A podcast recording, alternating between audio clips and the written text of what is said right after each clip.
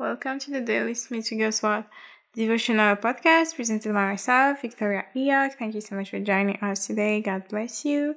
And without further ado, let us start with prayer. Father, Lord God Almighty, King of Glory, we thank you for this opportunity to study your word together.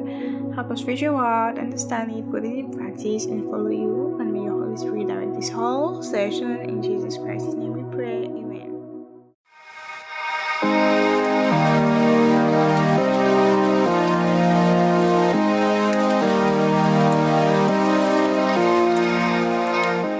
Title of today's teaching is Life Giving Faith. Life Giving Faith. So, to make it easier, faith which gives life. We are going to Matthew chapter 9, from verse 28 to verse 29, and Romans chapter 4, verse 8 to Romans chapter 5, verse 2. So, we will read from the New King James Version.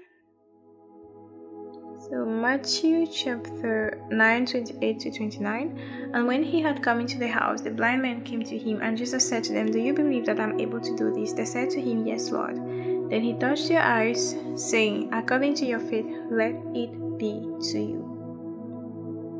Romans chapter 4. Now we're going to Romans chapter 4 from verse 8 to chapter 5, verse 2. Blessed is the man to whom the Lord shall not impute sin. Does this blessedness then come upon the circumcised only, or upon the uncircumcised also? For we say that faith was accounted to Abraham for righteousness. Now, uh, how then was it accounted while he was circumcised or uncircumcised? Not while circumcised, but while uncircumcised. And he received the sign of circumcision, a seal of the righteousness of the faith which he had while still uncircumcised that he might be the father of all those who believe, though they are uncircumcised, that righteousness might be imputed to them also, and the father of circumcision to those who are not, who not only are of the circumcision, but who also walk in the steps of the faith which our father Abraham had while still uncircumcised. For the promise that he would be the heir of the world was not to Abraham or to his seed through the law, but through the righteousness of faith. For if those who are of the law are heirs, Faith is made void, and the promise made of no effect, because the law brings about wrath.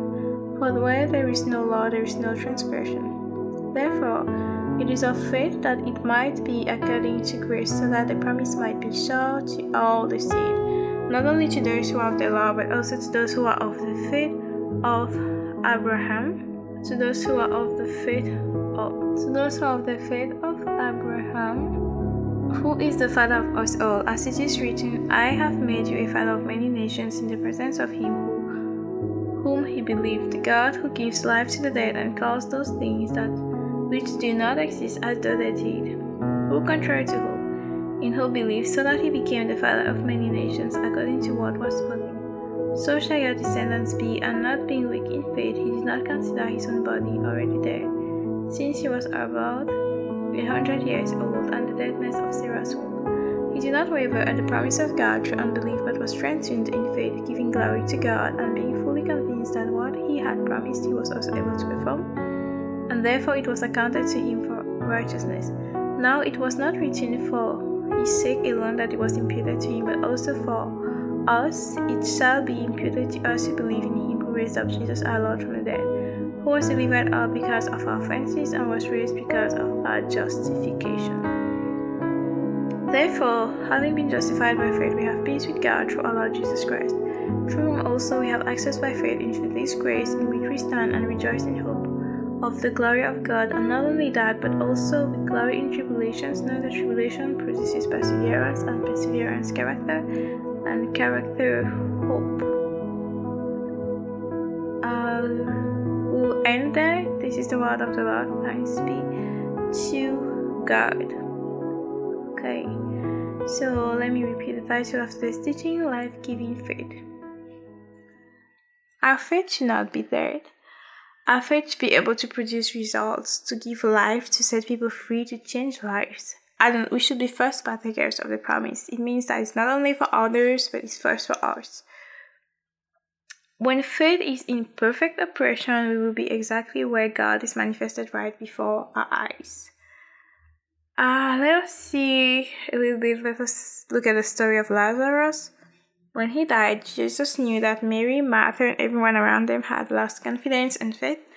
But he turns to the Father in prayer and said, Father, I know that you always hear me. John chapter 11, 41 42.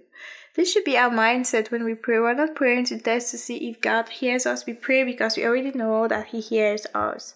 If I did not, as Pastor Curry Blake says, if I did not believe that God answered my prayers, why would I pray?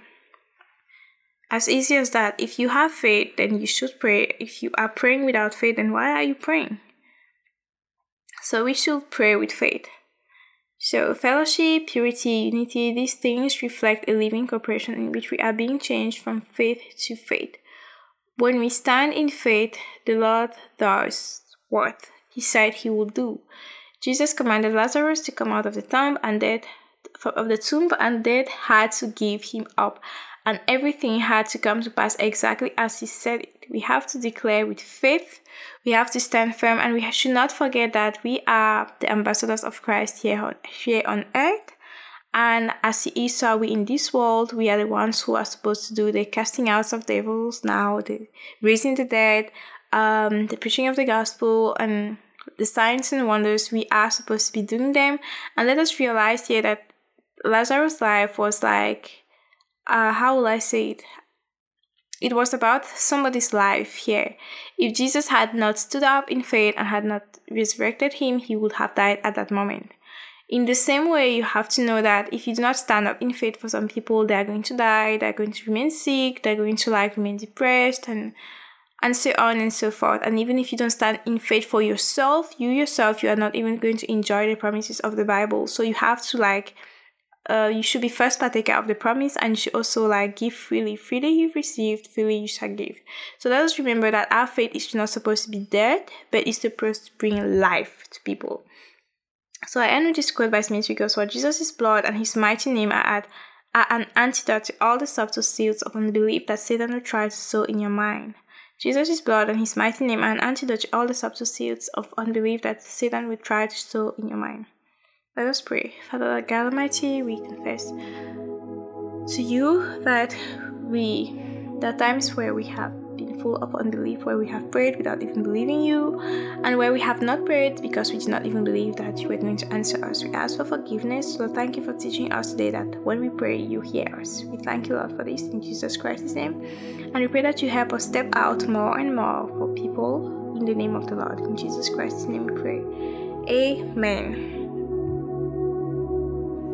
So thank you so much for listening from the from start to finish, from beginning to the end.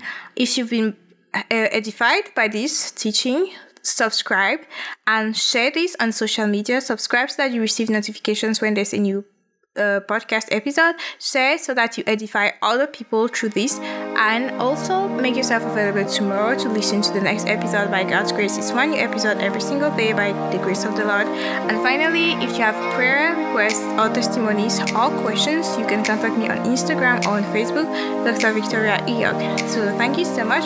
God bless you and goodbye.